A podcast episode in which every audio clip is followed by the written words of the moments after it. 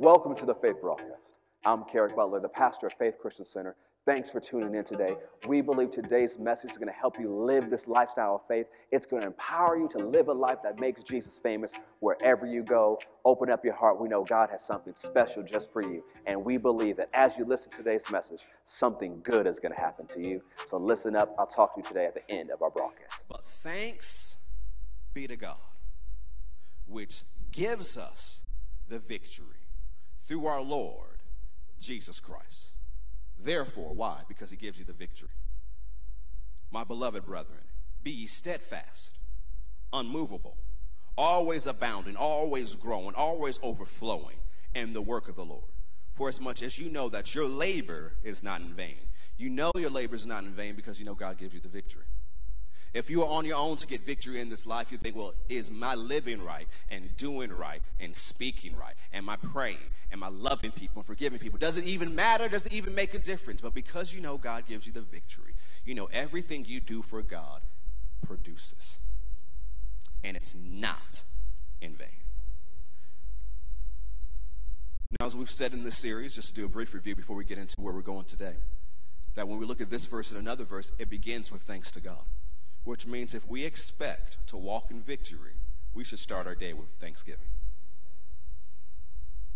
We should wake up every day and say, Father, we thank you for the victory. It's like, Pastor, you don't know how I felt when I wake up this morning. Doesn't matter. If you really believe God's going to give you the victory, then one of the first things out of your mouth, maybe even before you had your coffee, is thank you for the victory. You might even had a chance to brush your teeth, and I'm so glad we brush our teeth. Because our mask can only protect us from so much.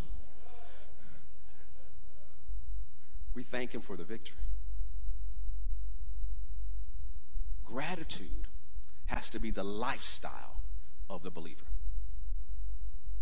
Gratitude is a gateway to victory. One of the things when you study the children of Israel after they left Egypt, Paul says there are examples, the King James says ensamples. And when we look at example, you learn what to do and what not to do. You know, a wise person can learn from anybody. A wise person can even learn from a fool. You can just look at their life like, that is exactly what I don't want to do. And so, one of the things you see about the children of Israel coming out of Egypt, you see some things to do, and you see some things not to do. And one of the things you learn not to do is the complaining that they did. Because they didn't just complain, it's like, oh man, this is bad today. They complained and stopped moving. That word in Hebrew means they complained and came to a halt. So when God was trying to take them forward, their whining and their complaining stop their progress. Could it just be that your progress today is slowed because of your whining? That your progress is slow because of your complaining? You say, well, I don't talk about it that much. Well, your Facebook posts and your tweets say otherwise. You know, too, for too long there's been a whine in the church of God when there should be a battle cry. So, in your life, is there a whine or is the battle cry? Because too long in the church, we whine about politics and who's elected, who's not elected. And we forget that God is still on the throne. That maybe, just maybe, just maybe, we should stop trying to worship a Republican Jesus or a Democrat Jesus, just worship Jesus. What if we actually look to the Bible to define how we live, not to political parties who have their own agendas? And determine how we whine. Well, the media said this, so I need to complain about it. Why? Do you have more faith in the news reports of CNN, Fox News, MSNBC, whatever you watch, than what the Word of God says? What comes out of your mouth more? Thus saith the Word, or thus say your favorite news, news anchor? What affects your mood more? Your attitude more? Because, see, whatever you talk about the most frequent tells me what you're impressed by. Whatever you talk about the most tells me what you're impressed by. So, if you're always talking about the virus and the economy and the drama and what's going on with your, the bad things with your kids and your spouse and the community and the nation, if that's all you talk about, that tells me what you're impressed by. But if you're consistently talking about what God has done in your life, what God is doing, what God will do, where He brought you from, what your expectation is. It tells me you're more impressed by your covenant with God. So there has too long been a whine in the people of God when there should be a battle cry. So is there a cry among the people of God today? Not a whine, but a battle cry. So we should start our day in thanksgiving to God. We see here that victory is a gift as He gives us the victory. Now, do you have to work for a gift? It's a gift. If you work for it, it's a wage or reward, right? Victory is a gift. And as I always said, it's a gift God gives you because He loves you. Now, how do you receive gifts from God? Ephesians 2 8 tells us we're saved by grace through the doorway or the channel of faith. So we receive gifts from God by faith. Not because we, he, if we have faith, He loves us more. No, He loves us. There's nothing more you can do to change how much God loves you. You can't make it less, you can't make it more. He just loves you beyond your wildest imagination. But you receive gifts from God by faith. Well, how do you get faith? It comes by hearing and hearing by the word of God. So the more you're in the word, listen to the word preached, listen to the word taught. Not just people talk about the word from a disbelieving point of view. You got enough of those. But those who actually talk about the word and believe it. See, you should be careful who you listen to. If they're always trying to discredit the word, there's no faith coming when they're talking to you.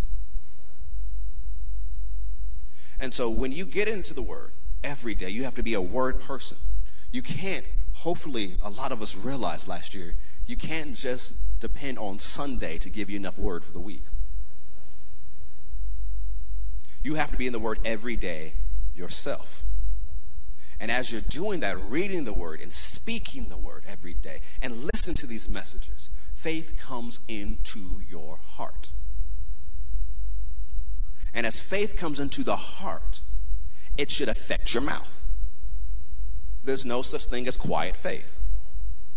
If your faith won't move your mouth, it won't move your mountain, and it will not take down your giant.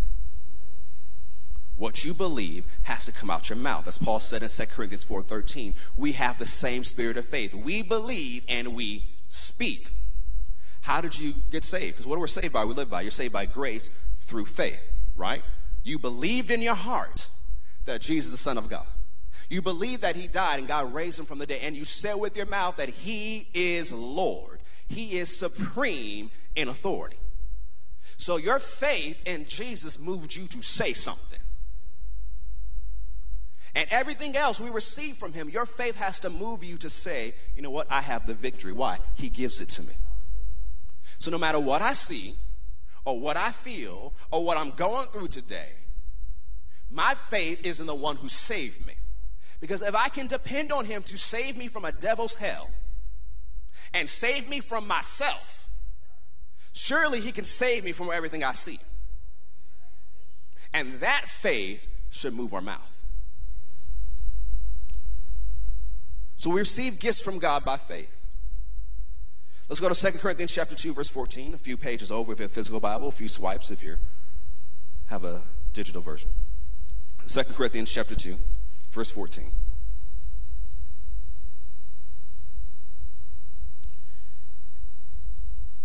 Now thanks be unto God, which always, always, not sometimes, not if the economy is right, not if your favorite politician's in office, not if you did everything right, always causes us to triumph in Christ and makes manifest the savor of his knowledge by us in every place.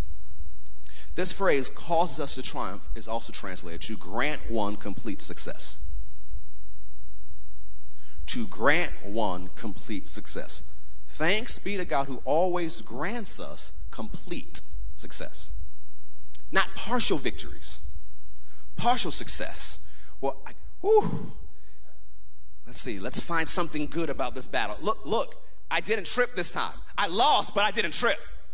That's not a victory. You just did a trip, but you still got kicked. No, no, no. That's not the victory God's talking about. Where you have to look for something you want in. Complete and total victory. Unprecedented victory. He always causes you to triumph. causes us to triumph. I was looking up when I was looking up these words. It's also a Hebraism for giving us a victory. It's another way to say he gives us the victory. So when we say he always causes us to triumph, is another way to say in the Hebrew, he gives us the victory. Now, one of the things we saw, go to 1 Timothy chapter 6, verse 12. I want to set up for where I'm going today. 1 Timothy chapter 6, verse 12.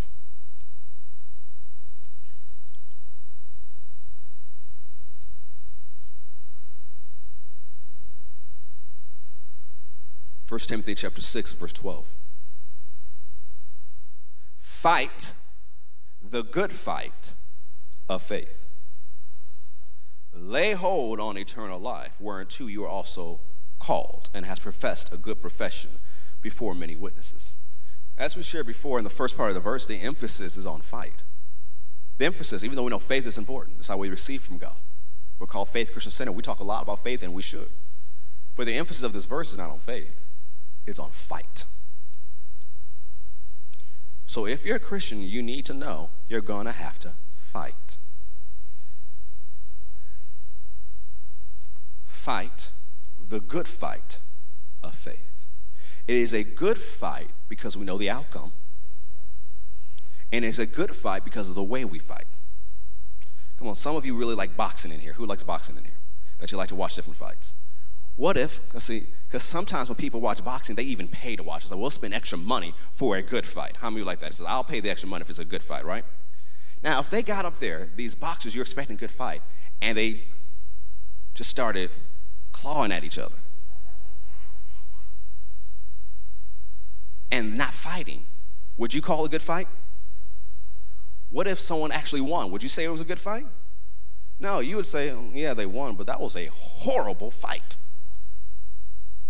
So it's not just a good fight because of the outcome, it's a good fight because of the way we fight. Which means the way we fight is important. We've talked about the stance we are to take in the series. We talk about the different weapons we have. Because the weapons of our warfare, Paul says, are not carnal or fleshy, but they are mighty through God to the pulling down to stronghold. That we're mighty means having power to do something. And one of the things our weapons has power to do is to pull down strongholds. And we're talking about more of that on Wednesday night, on midweek. What are strongholds? Because you can have godly strongholds and you can have ungodly strongholds. And the success of your life is determined by what strongholds you build for yourself and you occupy. And so, if you build godly strongholds, you're going to have a life of victory. But if you allow ungodly strongholds to be built in your mind and you occupy those, you're going to have defeat wherever you turn, even though you're born again, saved, filled with the Holy Ghost, going to heaven with a mighty burning fire. We'll talk more about that in midweek. We have to build godly strongholds if we expect to live in victory in this life. So the emphasis on this word is fight. And we said it's defined as to enter a contest, to contend in the Greco Roman gymnastic games, it means to contend with adversaries. It means to contend, metaphorically, to contend, struggle with difficulties and dangers. It's to endeavor with strenuous zeal, strive to obtain something. And how do we do it? By faith. I like the commentary Rick Renner provided on this, and he said, using that word fight two times in such a short uh, phrase lets you know it is a complete concentration on total victory. Too many times we come up with excuses why we can't win. And we listen to people who tell us you can't win. You can't win because of your age. You can't win because of your gender. You can't win because of your education. You can't win because of the color of your skin. You can't win because of where you were born. You can't win. There's a whole bunch of reasons why they tell you you can't win. But you have to make a decision. You know what? I'm not going to listen to them. I'm going to listen to the Word of God. You're going to have to learn how to turn from the intimidation of the world and all the people who says you can't and turn to what God said. We looked at a couple weeks ago when David turned from his brothers' insults and belittlement and turned and said, Is there not a cause? Is there not a cause for you to win in this life? Is there not a cause for you to have victory? Is there not a cause for you to see the goodness of God in the land of the living? Is there not a cause for you to experience unprecedented victory this year? If there's a cause, then you need to turn from the intimidation tactics of the enemy in the world and turn to your covenant and begin to say what God says you can have. Go to Ephesians chapter 6, verse 10. Ephesians chapter 6, verse 10.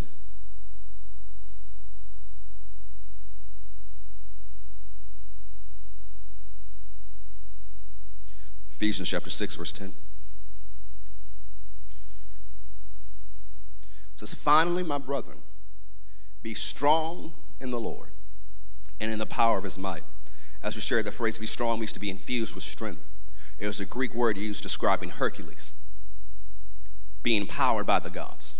And so Paul uses this language specifically to paint a picture in the minds of the Ephesians just like they heard the myth of Hercules and how he was empowered by the Olympian gods to do these supernatural feats.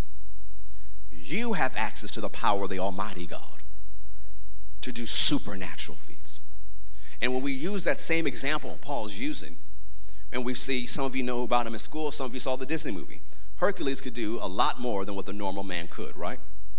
He had power far beyond the normal person, which means the power Hercules had was more than enough to handle what would face anyone in everyday life. They had power to do far beyond, right? Which means the power that God has given you access to is more than enough for you. It's more than enough for the problems that show up in your life. It's more than enough for what shows up in your family. The power that God has given you access to can actually change things that are beyond just you. So, what you have access to is far greater than what you need. So we're beyond talking about needs. We're now in want. What do you want? Not just what do you want in your life, what do you want in your community? What do you want in your city? What do you want in your nation? Because you have access to the power of the Almighty, all powerful God. Be strong in the Lord and in the power of his might. That word power there means force, strength, dominion. The word might means ability. Be strong in the Lord and the dominion of his ability, which means the ability of the power God you have access to can cause you to conquer and overcome whatever you face. You were never born to be dominated. And too many of us have taken the lie of the enemy because of what we've experienced, or what we've done, or what we've run into that, man, this is just gonna be with me for the rest of my life. You know, it bothered my parents, it bothered my grandparents, my great grandparents, so it's just my lot in life. No. You were not made to be dominated. You were not born again to be dominated. You were born again to have dominion. And although it may have plagued those in your ancestry line, you need to make a decision. It stops today. It's not going to bother me any longer. It is not going to bother my children. It is not going to bother my grandchildren. I'm going to have a victory. So now I'm not going to pass down a generational curse. I'm passing down a generational blessing. I make a decision today that I'm walking in victory. So even if I struggle with something, those who come after me won't struggle with it. Because of the power you have access to that gives you dominion, the power of the Almighty God, the ability of the Almighty God. Go to Philippians chapter 1. Philippians chapter 1. Because too many of you are looking at the problems you face and what's going on like they're too big for you. And you've allowed your experiences to teach you. Experience is not the best teacher, the Holy Ghost is. Because sometimes your experience will teach you things that are against the Word of God. And if you're only living by what you experience, you're not going to get as far as you can. And because of your experience and the experience of your parents and those around you, it may have molded into you saying, Yeah, I can handle this, but I can't take on that. That's too big. Let me do that. And then they put religious terms on it. You know, I'm not humble if I really think I can change that. And God wants us to be humble. That is not what humble means. Humility is yielding to the Word of God and having an accurate view of yourself. What is an accurate view of yourself? What the Word of God says. If you look at the Word of God and the Word of God says you're not doing right, then you're not doing right. But the Word of God also tells you who you are in Christ. And so you saying that you're just some unworthy, lowly worm that's just meant to be defeated and dominated all your life is not humility, it's religious pride. Because now you have confidence in your flesh and your mistakes and your sin above the confidence in the blood of Jesus and the work of the Holy Ghost. And what happens now that you have pride? It always goes before a fall. And pride always makes you available to be consumed by the enemy. So while you think you're being spiritual, you're actually being religious and you open yourself up to demonic attack. And then you'll begin to say, well, that's just my lot to bear. That, you know, the Bible says we are to suffer. It does, but until you're suffering to get your butt kicked by Satan. Too many believers call it their cross to bear. Suffering in the Christian context is not sickness and disease and poverty and living in defeat. That is not suffering. One of the definitions of Christian suffering is walking in love with unlovable people, forgiving people who you would otherwise want to knock out. That's enough suffering. But we see a little bit more here in First Philippians chapter 1.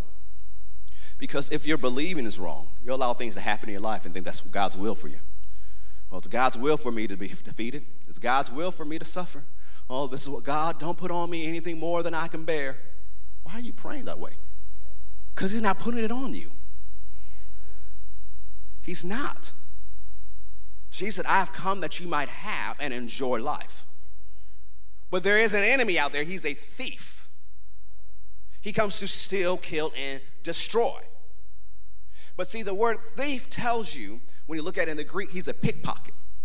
And the way the enemy operates is not outright breaking your house, steal something from you. He steals through the art of distraction. So if he can get you distracted and get you to believe that God wants you defeated, that God wants you sick, that God wants you broke, that God wants you depressed, that this is your lot in life, you just take it. And you think it's God putting it on you, but it's the devil. We have to make sure our believing's right. That it's based on the word of God, not religion. Philippians chapter 1, verse 27. Only let your conversation or your lifestyle be as it becomes the gospel of Christ. That whether I come and see you or else be absent, I may hear of your affairs, that you stand fast in one spirit, with one mind, striving together for the faith of the gospel, and in nothing terrified by your adversaries. Nothing. Nothing. See, when you look at the context of Philippians, Paul is in a rough spot right now. He is riding from jail. Not a nice one either. Probably one of the worst ones in the Roman Empire. But he keeps telling them to rejoice. So the epistle of joy is written from a bad situation, circumstance, a time of pressure and persecution. And he's writing to those in Macedonia, the chief city is Philippi. That's what we call the letter to the Philippians. He's writing to them because they're facing persecution. And they're really concerned about Paul. And so he's writing to them, so I know you've heard what's going on in my life. But what's going on in my life has turned. God turned what the enemy meant for evil, and he turned it to good. So although I'm stuck in this horrible prison, everybody upstairs knows why I'm here. So the gospel is spreading in the palace upstairs. Other people are getting saved. And then now, because I refuse to back down, other people are going out to preach. And so Paul is having a very honest conversation with them. He says, You know, I've done a lot for Jesus. I don't know if I wanted to go, go ahead and go home, be with him, or stay. I don't know. If I left, you know, be with Jesus is good. Heaven's good. That's a gain for me. But staying is good for you. And they say, you know what? I made my decision. I'll stay for you. I'll stay so your joy can be increased. I'll stay so your faith can be increased. So when you see God deliver me, you know He can do it for you. So Paul is writing from a time of persecution. What is persecution? Pressure brought on by people. And he's writing to people who are going through a time of persecution, a time of pressure. And what is he telling them? While you're in this fight, don't be terrified. Look them right in the eyes. Don't even blink. Don't be terrified of your enemy. Say, don't be terrified of your enemy. Come on, put it in the chat. Say, don't be terrified of your enemy. Why? Which is to them an evident token of perdition or destruction, but to you of salvation and that of God. For unto you it is given in the behalf of Christ, not only to believe on him, but also to suffer for his sake, having the same conflict which you saw in me now here to be in me. So Paul defines what suffering is it is dealing with this persecution, it is dealing with the pressure that has come against them because people don't believe. It is dealing with the pressure that's come against them because people hate Jesus and hate them. That's where the suffering is, not sickness, disease, the curse, depression, poverty. That's not what suffering is in the Christian context. It's not. And Paul says, while you're facing this, don't be terrified at all. Because to your enemies, it's a sign to them that if they keep it up, they're going to be destroyed. But it's also a sign to them of your salvation. Now, what does the word salvation mean? It means deliverance, preservation, safety. So it says, you look at them in the eyes and refuse to be terrified. It lets them know you're going to be delivered. Which lets me know that although the suffering happens to every believer, every believer can have the expectation of victory. Every believer can have the expectation of deliverance. So Paul even said, although I'm in a tough spot, nobody thinks I'm gonna get out, I'm gonna get out and I'm gonna come see you. And he says, You're gonna get out of this time too. God will give you the victory and deliver you. But in your mouth right now, is there a whine or a battle cry? Go to Exodus chapter 2. Exodus chapter 2.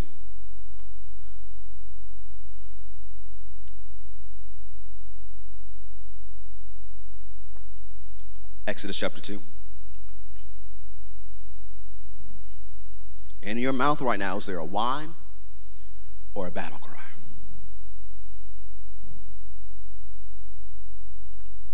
Exodus chapter 2, verse 23.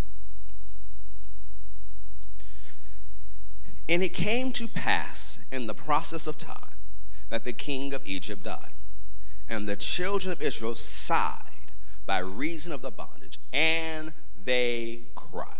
That word for cried here means to cry or call for help. So it wasn't a crying out of desperation and woe is me. What are they doing? They're calling for help. And their cry or their call for help came up to, unto God by reason of their bondage. So, why did they cry? The bondage, right? Their circumstance caused them to call out for help. Now, one of the things you'll see in chapter 2 and chapter 1 is that this situation, although they've been in Egypt a long time, it wasn't this bad. It was progressively worse. And which leads me to believe a lot of them did not call for help when it was just a little bad. They've been in a while, oh, I can deal with it. Yeah, I can deal with it. Now I got to a point where I don't know what I'm going to do. Have you allowed things to grow in your life where you could have handled on day one if you actually asked God to help you? How many years or decades have you been going through this because you thought you can handle it? You thought it was your cross to bear. You thought, oh, I'll just deal with it. It's just part of life. Whose life? I thought you were born again. I thought you had the life of God on the inside of you. I thought you were supposed to resist the enemy. But if our believing's wrong, we will resist the blessing of God and take the curse, and then we're a good Christian.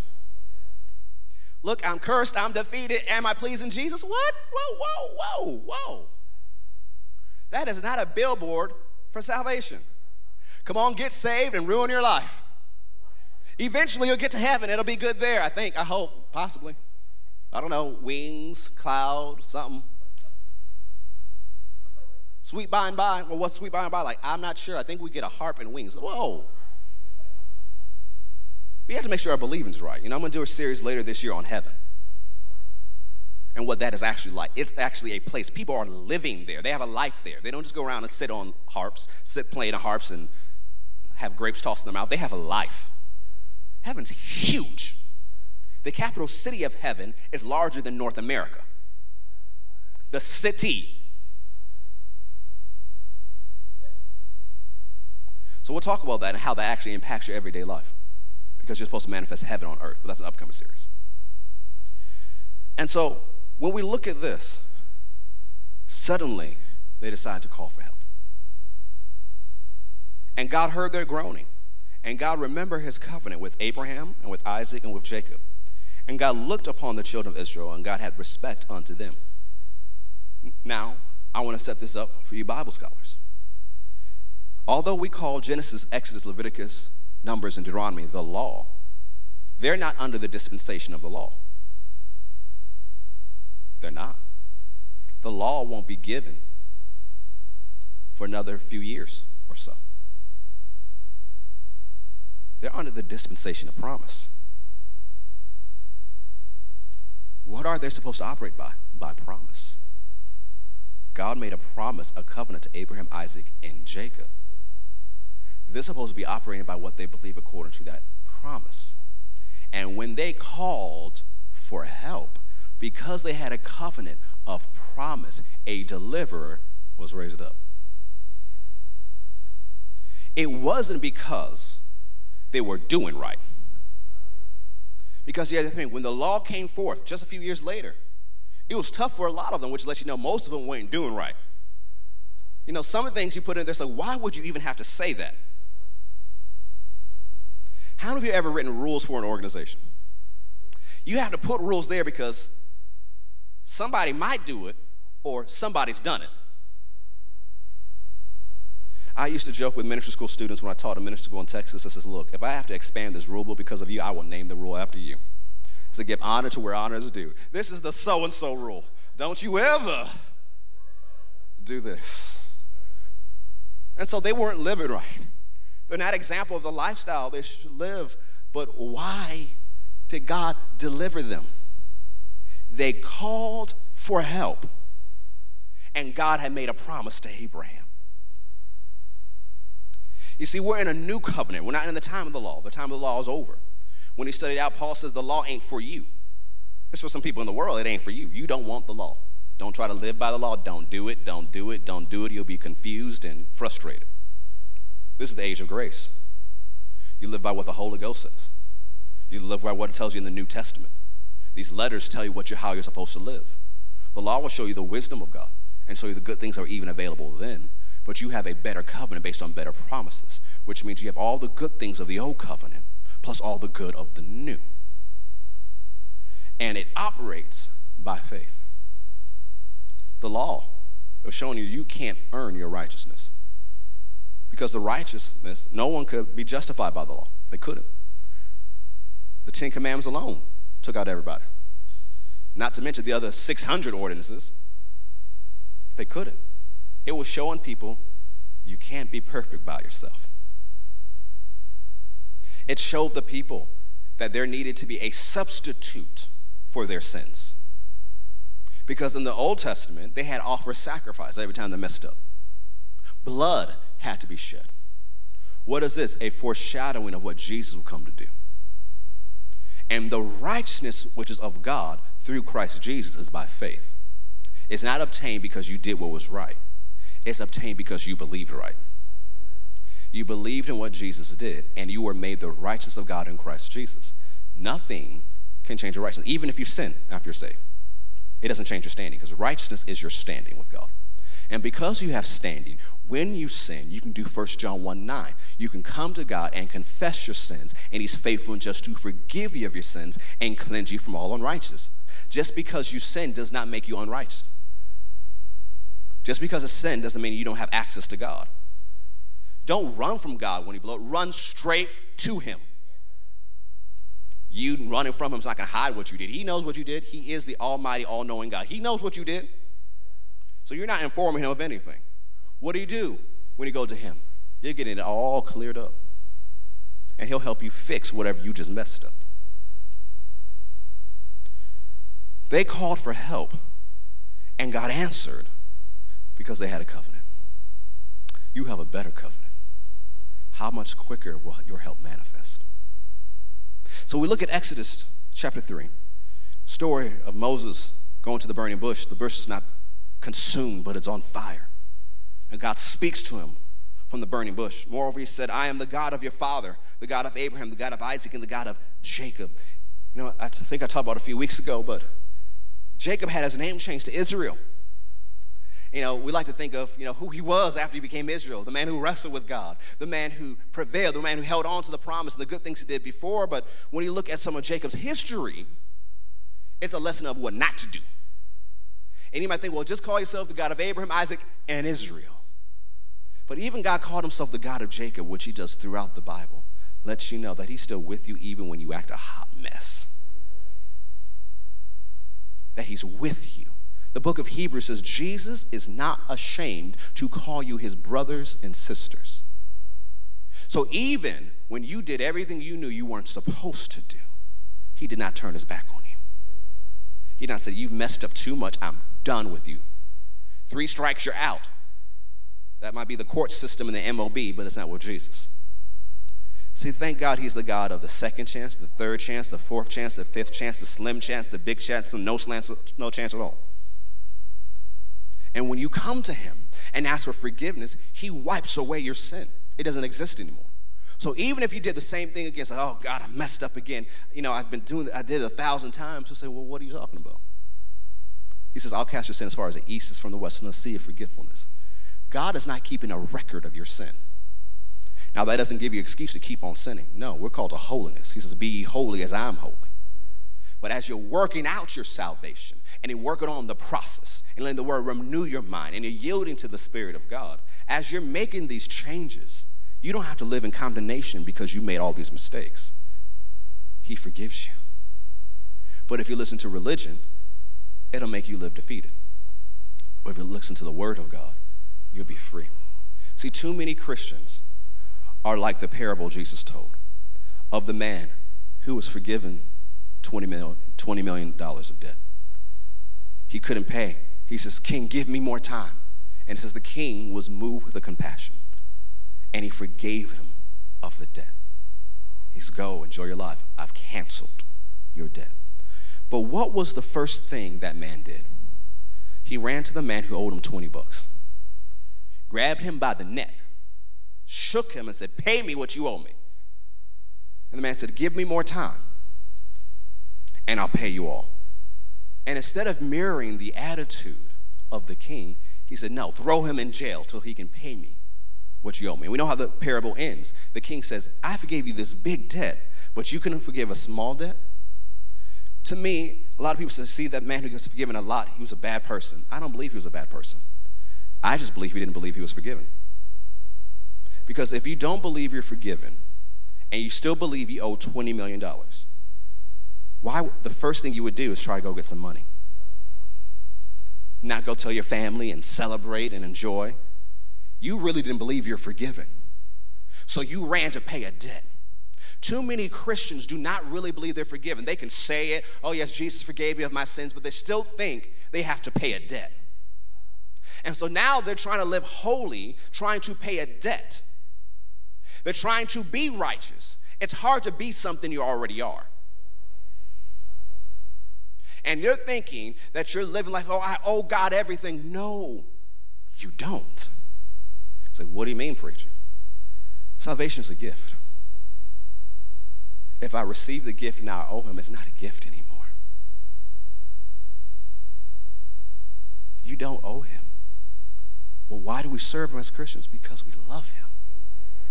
It just makes sense. The one who died for me, I should live for him. My commitment is based off of love, not debt. My commitment is based off of me loving Him and Him being faithful to me, not because of my debt and my sin and my iniquity. Because if you focus on trying to live right because you think you owe God something, it's going to affect the way you treat others. Going to look at others. Uh, you haven't worked through that yet? What's taking you so long? And you become holier than thou.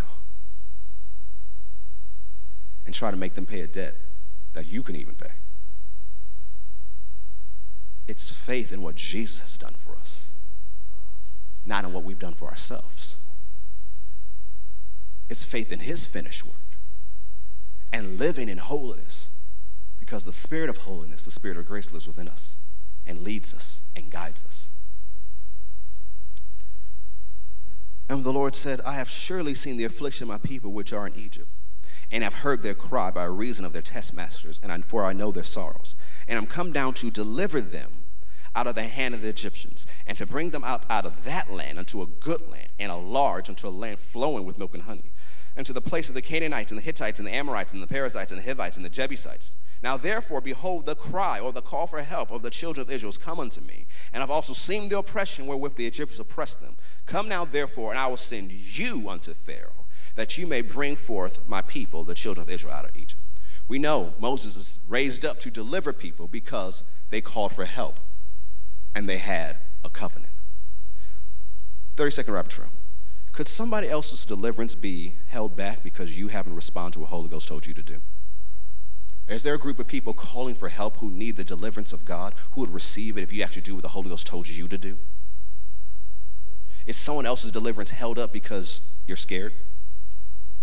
Or you're intimidated by your enemy? Or you think I don't have it, I don't have it all together yet? I'm not good enough to follow God, I'm not good enough to serve Him, so I'm just gonna stay back. See, God delivered them because a man finally told him yes. And he worked through that person. He said, I've come down to deliver them, to take them up. And how was he going to do that? Through a man that told him yes. And so we have Vision Sunday coming the next week. We tell God yes. Why? Because there's somebody, I remember Rick Renner told me this years ago, there's somebody on the other side of your obedience. It's not just about you and your four being blessed, that's good. But there's somebody on the other side of your obedience. And so we see what brought help and deliverance and great victory to the people of God was because they called out for help. And God fought with Pharaoh and won. So don't think what you're facing is too hard. Because by this point, they've been in slavery for hundreds of years. They're oppressed. They're beaten down, they're weighed down, they're held down in a situation that looks impossible, that they watch their parents' generation die in, and they think they may die in.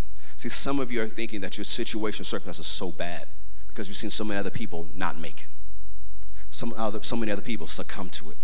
You've seen what happened to your parents and your grandparents, and experience is telling you you're going to be the same way. That you feel a slave to your circumstance a slave to your addiction, a slave to your problem. But if God could deliver them from Egypt under an old, inferior dispensation, what can He do for you now that you have the blood of Jesus, the Holy Ghost on the inside, the Holy Ghost upon you, the Word of God, the revelation of the Word of God? If He could deliver them from Egypt, with an outstretched arm, what he called a mighty hand, know that he can do it in your life. But you need to put your faith in his ability, not your ability. You put your faith in his promise, not in your capability. It's faith in him and who he is and his track record, which should cause you today to stop whining and call for help. Some of you distressed by what you're going through with your children. I say, I've done all that I can do. Call for help. So I don't know what I'm going to do with my family. Call for help. I'm not going to do what I'm doing with my finances. Call for help. I don't know what to do with my health, my body. Call for help. He is a very present help in the what? Time of trouble. You find yourself in a time of trouble, call for help. Even Peter knew that when he was sinking. Help me, Lord. And what happened? Jesus right there and lifted him up. Said to you little faith, why did you doubt? Come on, Peter, you should have known better than this, but I got you. Let's go. And after this, Peter still walked in the water. We forget he sank, but he walked twice. Two times more than most of us. Anybody else walk on water like Peter? No, no, no. Yeah. We can talk about Peter sinking, but at least he did it. And some of you are so afraid of sinking, you stay in the boat. But if Peter was caught, thus you know you have a safety net. That even if your eyes get off and you begin to sink, Jesus will be right there to lift you back up. We need to put our faith in him. And our ability to say, Pastor, I'm sure that if I got out of the boat, I'd probably trip, then sink. Well, thank God you got a Savior who saves you from something every single day. Thank God that you got a deliverer who can deliver you from your own mistakes. It's our faith in Him, not in what we can do, Now, we are to do our part. We do have a responsibility to grace. We are to do what the Word of God tells us to do. But our confidence can't be in our abilities and our performance. Our confidence has to be in our covenant and what thus saith the Word of God and the character of our. Go with me to Joshua chapter 6. Is there a whine in the people of God or is there a battle cry? Joshua chapter 6.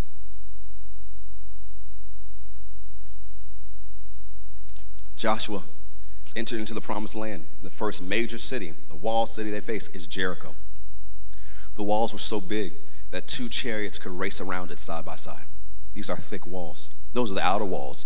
And then there are inner walls on top of that. And so, seemingly, there's no way for an army to get in. And God says, Here's your battle plan. Sometimes the battle plans don't make sense to the natural mind. Sometimes God will tell you to do stuff that people say, You're stupid. Why would you do that? Is not going to change anything. God tells them to walk around, th- walk around the wall 13 times. One time a day for the first six days, and seven times the last day. And he says, Don't say nothing. It's a big miracle for the people of God to be quiet, and that's, you know, a big miracle. Walking around the wall. But he told them, When you do, this is what's going to happen. It says, Now Jericho was straightly shut up because of the children of Israel. None went out, and none came in. And the Lord said unto Joshua, See, I have given into your hand Jericho and the king thereof, and the mighty men of valor. So here's his army coming out of the wilderness to take on the most secure city of the area. And they're afraid of the children of Israel. You might think, oh no, they can take them out. But they're so afraid nobody is leaving the city and nobody can come in. Does the enemy know more about who you are than you do? They realize it. So God is pointing out, see, look, I have given you this city. Given. It's a gift.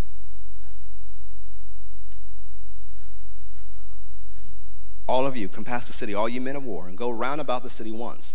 This is what you should do for six days. And the seventh priest shall bear before you the ark, seven trumpets of ram's horns.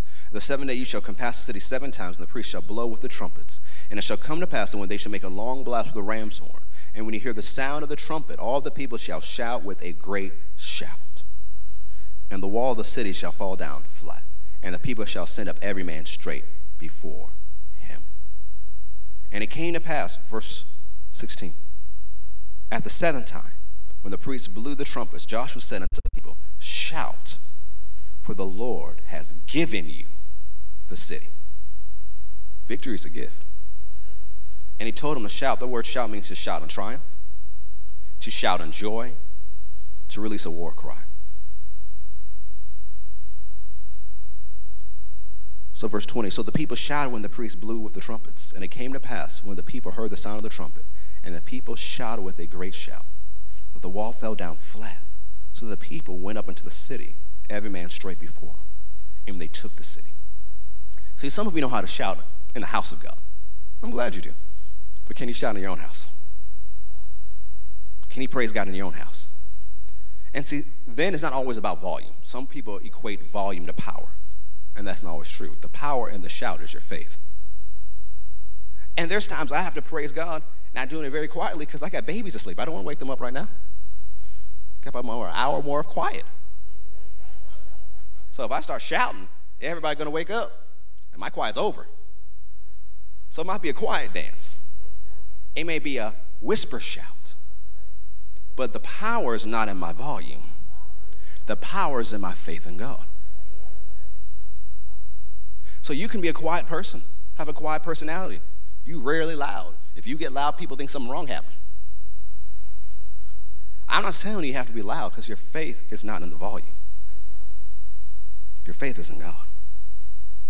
And you have to be willing to release a praise every day, to release a battle cry every day, to thank God that you have the victory every single day. Believing that just like Jericho fell down flat, whatever is in front of you will fall down flat as well. Whatever is impossible, whatever they told you there's no way you can do it, whatever they say there's no way you can win, but because you know God has given you the victory you praise him and release a battle cry, and what was the impossible falls down flat. As we said, if your faith does not move your mouth, it will not move your mountain or take down your giant. Faith needs to motivate you to praise. And not because you feel it, not because they sang your favorite song, not because you just felt good this day, because you know the Word of God. To where your faith is not moved by your feeling, but is moved by your belief in the Word of God. Go to Second Chronicles chapter 20. Is there a whine in the people of God, or is there a war cry? Are there people who whine because Jericho's too big and the walls are too thick, or are there people who have confidence in their God?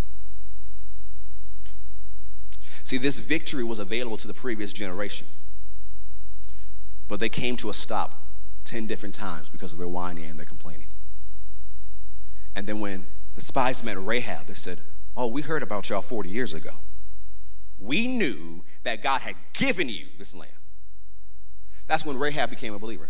She heard the word. What was the word preached at the time? The land believes and belongs to Israel. She believed it. And that's why she was delivered and became an ancestress of Jesus himself. She believed the word, and faith preserved her and her house and everybody in her house. And it wasn't because the lifestyle she had chose at the moment was a good one. It was her faith in God. So I know God has given you the city. I know God has given you the land. She heard the word and believed it. If Rahab, as a Canaanite woman who did not experience all God did in Egypt, did not really know about Abraham, Isaac, and Jacob, doesn't know, we don't know what she actually knows, but heard what God did for his people in Egypt and heard that God had given them the land. And if she had enough wherewithal within her soul and her heart to believe that God could do it, shouldn't we? Second Chronicles chapter 20. Let me bring this to a close. And it came to pass after this also, verse 1, that the children of Moab and the children of Ammon, and with them other beside the Ammonites, came against Jehoshaphat to battle. Then there came some that told Jehoshaphat, saying, There comes a great multitude against you from beyond the sea. And Jehoshaphat feared. Why? There's three armies coming together. One army is bad enough, but three? And you minding your own business. You at home. You're in a good time. It's a time of prosperity for Jehoshaphat. The whole Judah is doing well, exceedingly well. And all of a sudden, a problem comes. The enemy has picked a fight. It's a big fight. And Jehoshaphat feared and set himself to seek the Lord and proclaimed a fast throughout all Judah. Now, Jehoshaphat knew enough to ask God for help because you see a couple chapters before, you know, he's in a situation he shouldn't be in. He went to go visit Ahab. And Ahab's not the person you want to be hanging out with. He ain't living right. And so he's up there, and because he has so many people come with him, they have this big feast for him. And Ahab is trying to persuade him to get involved in a battle that has nothing to do with Jehoshaphat. But because Jehoshaphat is winning, he said, Well, just join me. You know, you have to be cautious because when you start winning and have victory, people try to get you to get involved in stuff you have no business being in. And so Jehoshaphat gets involved, and long story short, they go to battle. And because Ahab heard through a prophet that he was going to die in battle, he says, You know what? I'm going to disguise myself like a lowly soldier so no one will aim at me which means Jehoshaphat is the only king on the battlefield who looks like a king. And so all the armies see Jehoshaphat and say, It's the king of Israel. Go get him. And so now Jehoshaphat is surrounded. And if you're surrounded by an army and it's just you, you can't take them all down. But Jehoshaphat knew one thing to do. He called for help, it says. He cried unto the Lord and said, The Lord answered and helped him. All of a sudden, everybody surrounding him realized this ain't the king of Israel and they turned. In war, you don't turn from people, you take them out to do and go to the next. They looked at him and said, Nah, we don't want you, and left. So Jehoshaphat knows the power of asking God for help.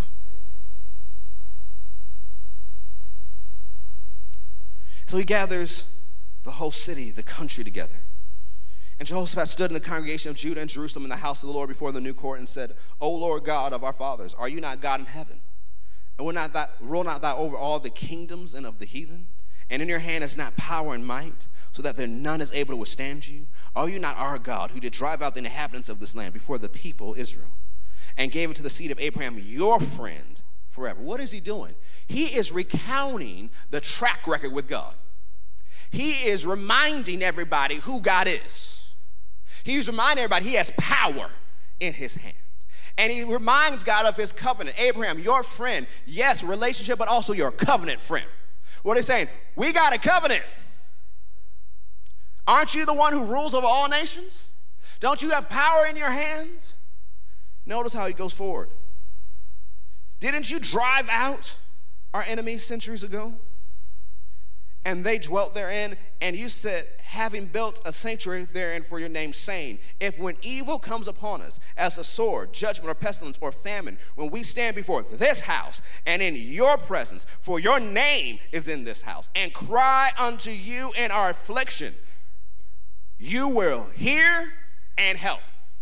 You said in your word that if I call for help, you will help me. So now I'm doing exactly what your word says help.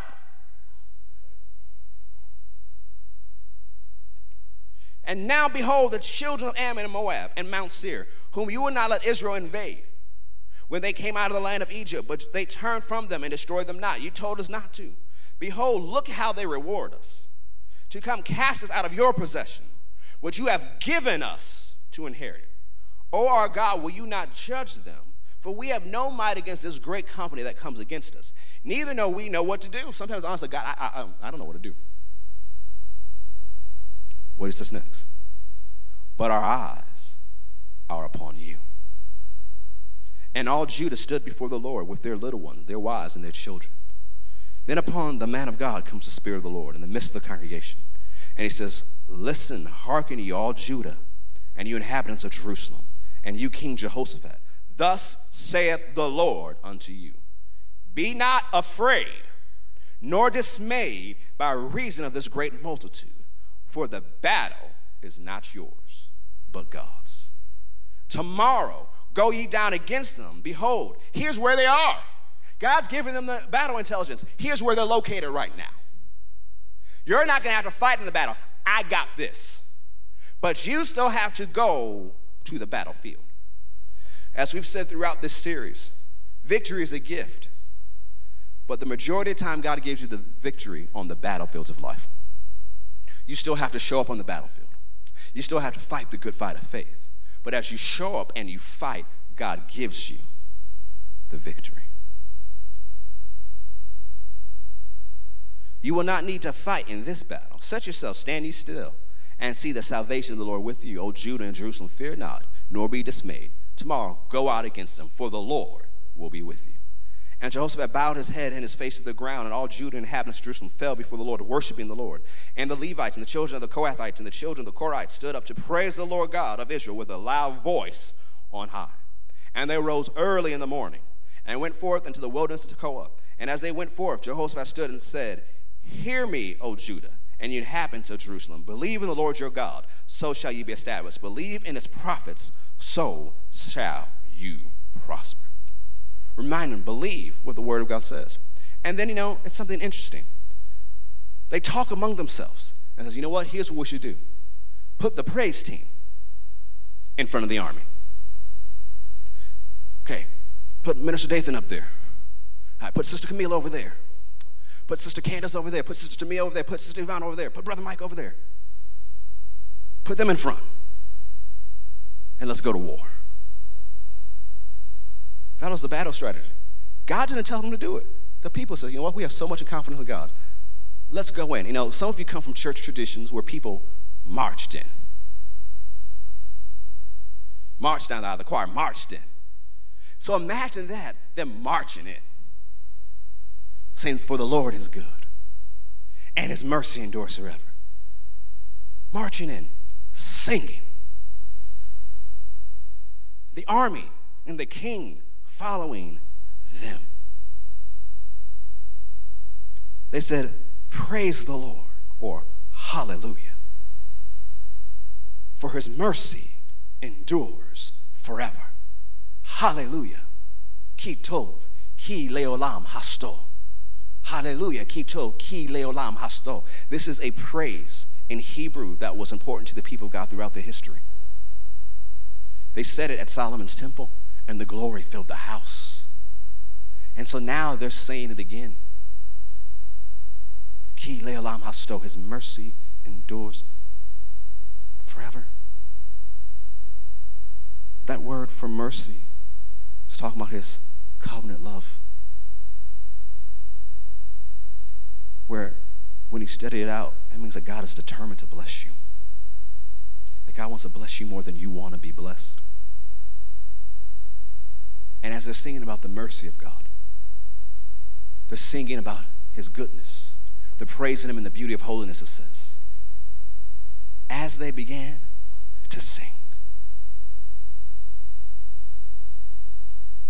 the Lord set ambushments against the children of Ammon and Moab and Mount Seir, which were come against Judah, and they were smitten.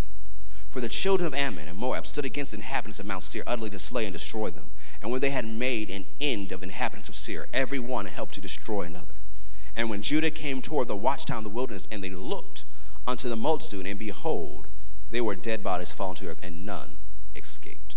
Before they ever got to the battlefield, they're marching to the battle, singing, praising. Praise the Lord. Hallelujah. His mercy endures forever.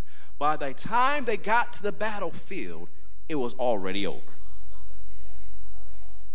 Everything that was coming to take them out, as Minister David exhorted you earlier, it's come to take you out, not to make you strong. But everything that came to take them out was dealt with. But notice what it says next.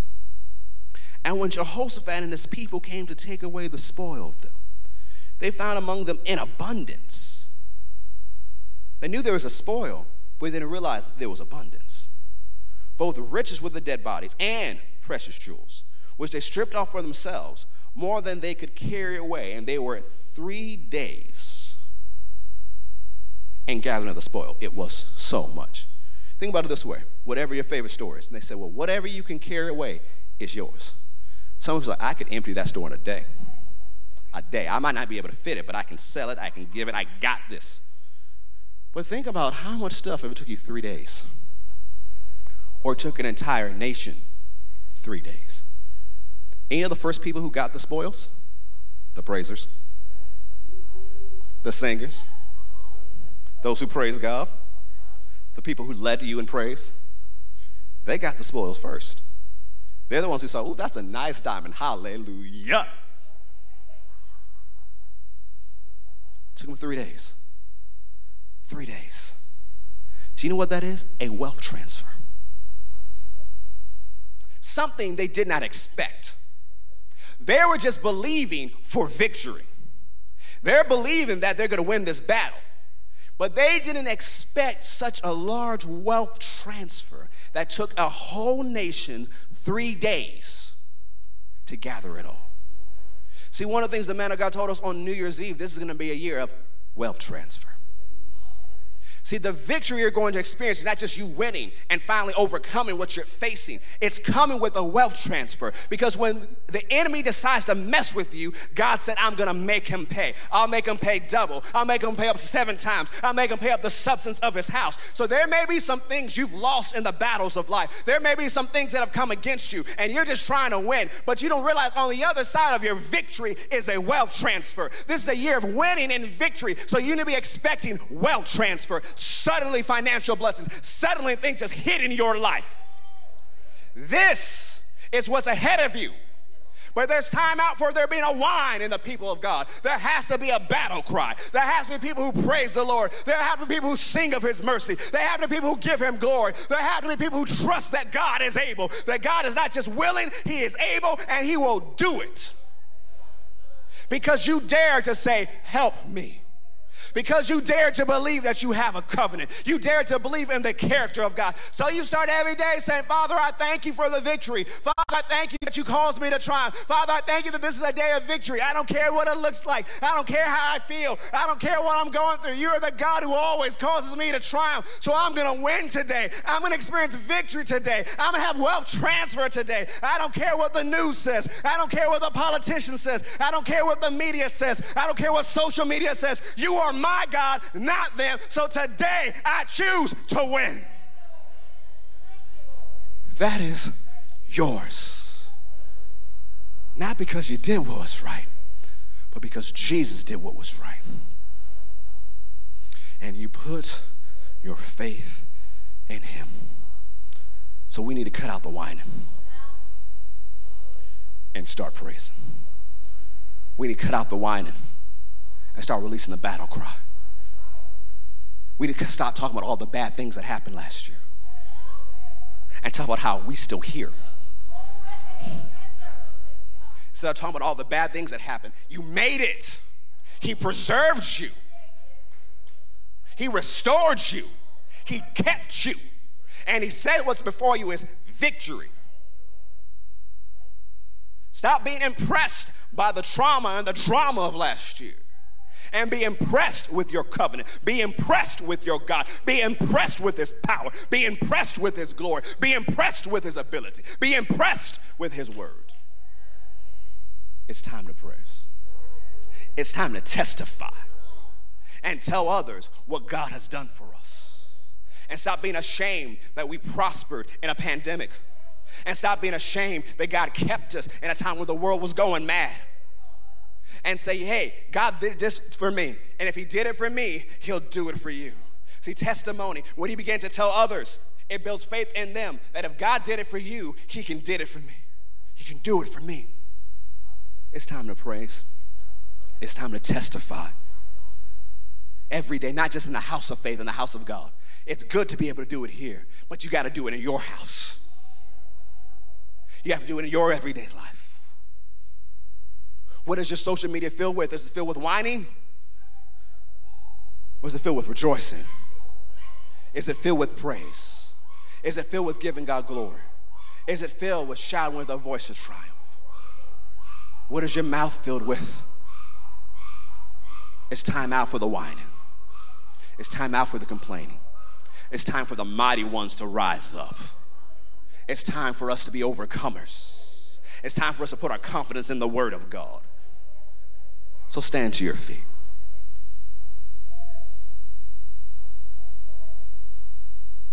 Hallelujah. Hallelujah. It's time to release the battle cry. It's time to release the war cry. That I'm not sure what you're facing because it doesn't matter. You shout in the face of it. You praise God in the face of it. You rejoice in the face of it because you know He's going to give you the victory. It's time to magnify God, not our drama. Magnify God, not our enemy. For our God, He is good, and His mercy endures forever. For He is good, and His mercy endures forever. Thanks for watching today. We hope today's message was a blessing to you that it empowered you to make Jesus famous in every area of your life hey, if you want to be a part of what God's doing here at Faith, you know, our vision statement is to ignite awakening that impacts Georgia and influences the world through the power the love of Jesus. And we'd love for you to be a part. You can find out our different experience times and our different locations by going to fccga.com. If you want to give, you can text FCCGA to 73256. You can also go to fccga.com to give online and be a part of what God's doing here. We'd love to see you anytime you're in our area. We believe God has something good just for you. And anytime you come to our faith experience, we believe believe you will experience God and His plan for your life. So thank you for tuning in today. We'll see you next time.